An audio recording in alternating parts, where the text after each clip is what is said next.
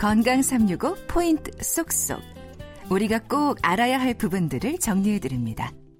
건강 365는 KBS 홈페이지와 유튜브, KBS 콩 그리고 팟캐스트로도 서비스되고 있습니다.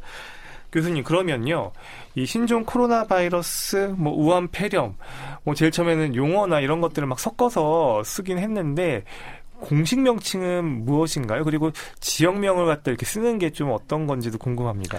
네, 지역명을 쓰게 되면 사람들이 이해하기는 조금 더 쉽기는 합니다. 어, 그리고 이제 우한 폐렴이라고 했으니까 우한에서 어, 시작이 되었구나.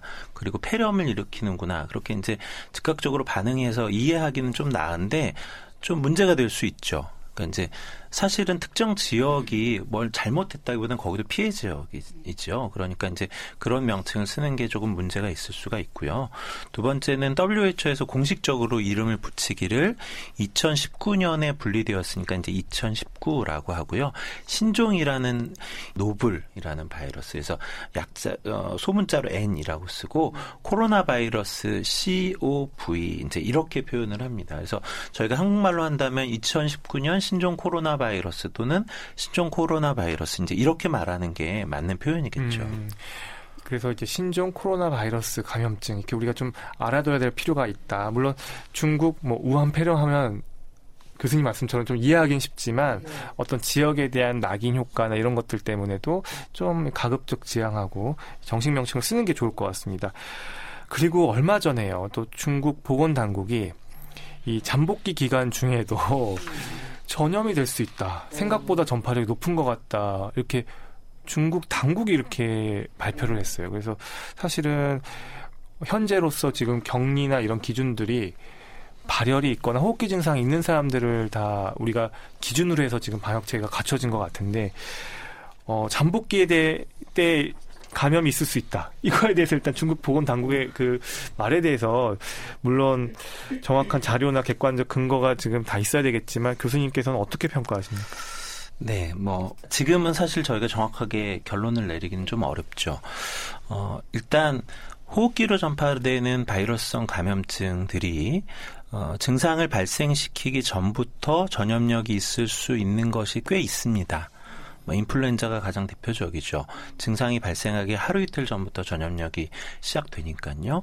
앞서 말씀드렸던 홍역이나 또 뭐 비말로 전파될 수 있는 다양한 질환들이 그렇게 어 증상을 발생시키기 전부터 전염력이 있을 수 있는 것은 맞는데 사실 우리가 2003년에 있었던 사스나 뭐 2015년 메르스와 같은 경우는 그 위에 연구한 결과를 보면 잠복기에는 전염력이 없었던 걸로 확인이 되거든요.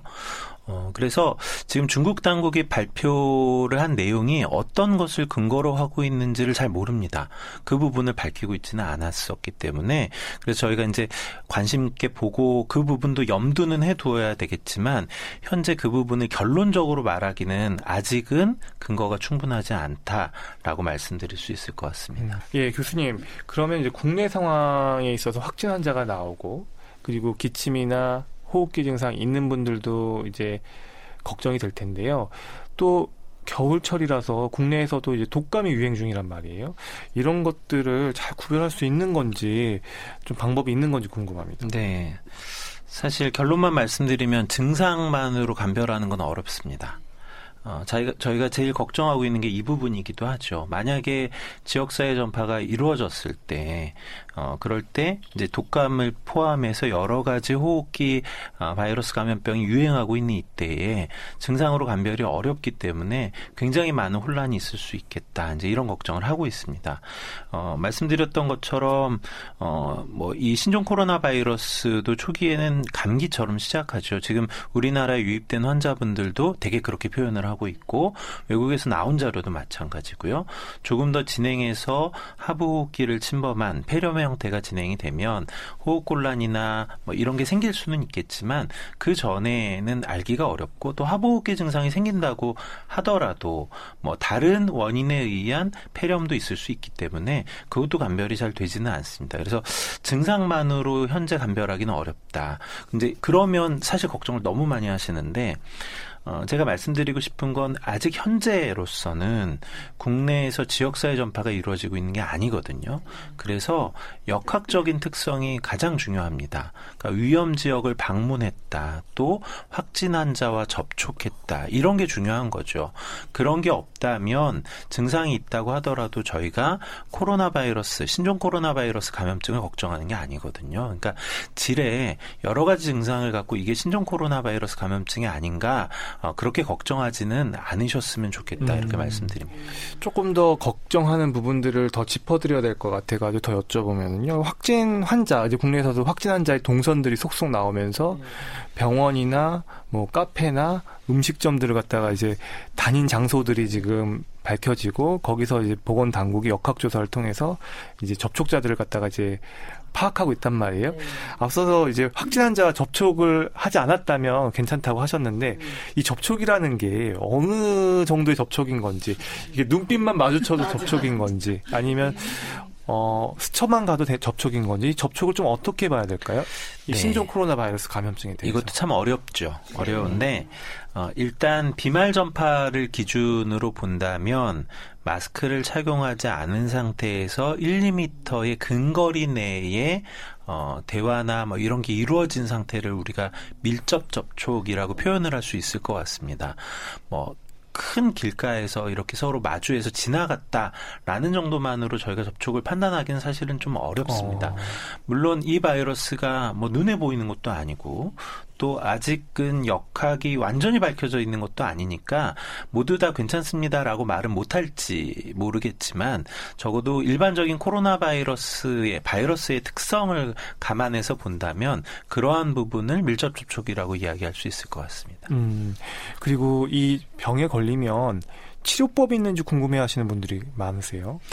공식적으로는 어, 이 바이러스를 겨냥해서 개발된 항바이러스제는 없습니다. 없고요. 대개는 이제 증상을 완화시켜 주거나 이 대개 바이러스 감염은 자신의 몸에 면역력이 생기면서 극복을 하는 거거든요. 나은 사람들은 다 그렇게 극복이 된 건데 그때까지 몸을 지지해 주는 치료, 뭐 수액을 공급하고 산소를 공급해 주고 어 뭐 이러한 식의 지지 치료를 하는 것이 가장 기본이 되는 치료입니다. 다만 기존의 다른 바이러스를 겨냥해서 개발되었던 항바이러스제 또는 현재 임상 연구 중에 있는 항바이러스제 이 바이러스를 겨냥한 것은 아니지만 그것들이 이론적으로 이 바이러스를 억제할 수 있는 가능성이 있어서 그 부분을 WHO도 평가를 하고 있고요. 저희도 학회에서 그러한 약물들을 어, 환자들에게 좀 적용할 수 있을지를 근거를 좀 모아서 평가하고 있는 중입니다. 음, 지금 뭐 방송이나 모든 매체에서 손 씻기하고 그다음에 기침 예절을 강조하고 있는데요.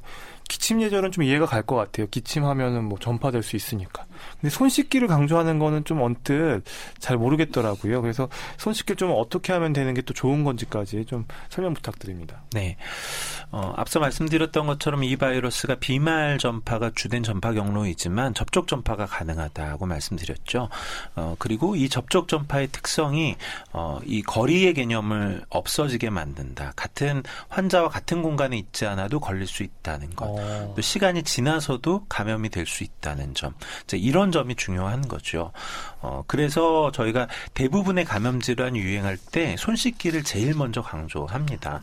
손을 잘 씻으면 그래서 손이 바이러스에 오염될 위험을 줄여주면 그러면 감염의 위험을 낮춰줄 수 있거든요. 이건 여러 가지 감염병에서 또 특히 병원 내에서의 환경에서 손 씻기를 잘했을 때 감염 질환의 전파가 줄어들 수 있다는 게 이제 어, 근거로 이미 제시되어 있기 때문에 그런 거죠. 음, 그럼 기침 예절 을 강조하는데요. 기침 예절 뭐 우리가 이제 앞에서 많은 분들이 이제 설명을 해주실 때 이렇게 왼쪽 오른쪽 팔에다가 대고 하는 건데 구체적으로 좀 어떻게 하는 건지 좀 기침이 나오려고 하는데 그 순간에 그게 가능한 건지도 사실은 네, 좀 네, 궁금하거든요. 네. 원래는 기침할 때 제일 좋은 방법은 내 손에 휴지가 있다면 네. 휴지로 입과 코를 막고 기침을 하고요. 재채기를 하고 그 다음에 이걸 바로 버리고 손을 씻는 겁니다. 근데 그렇게 하기가 어렵죠. 기침이나 재채기가 뭐 예고하고 나오는 것도 아니고 수시로 나오고 내 손에 항상 휴지가 들려 있지도 않기 때문에 또 손을 바로 씻을 수 있는 환경도 아니죠 대부분은. 그래서 어 저희가 이제 옷소매 안쪽으로 코와 입을 완전히 가리고 기침이나 재채기를 하도록 이야기를 합니다.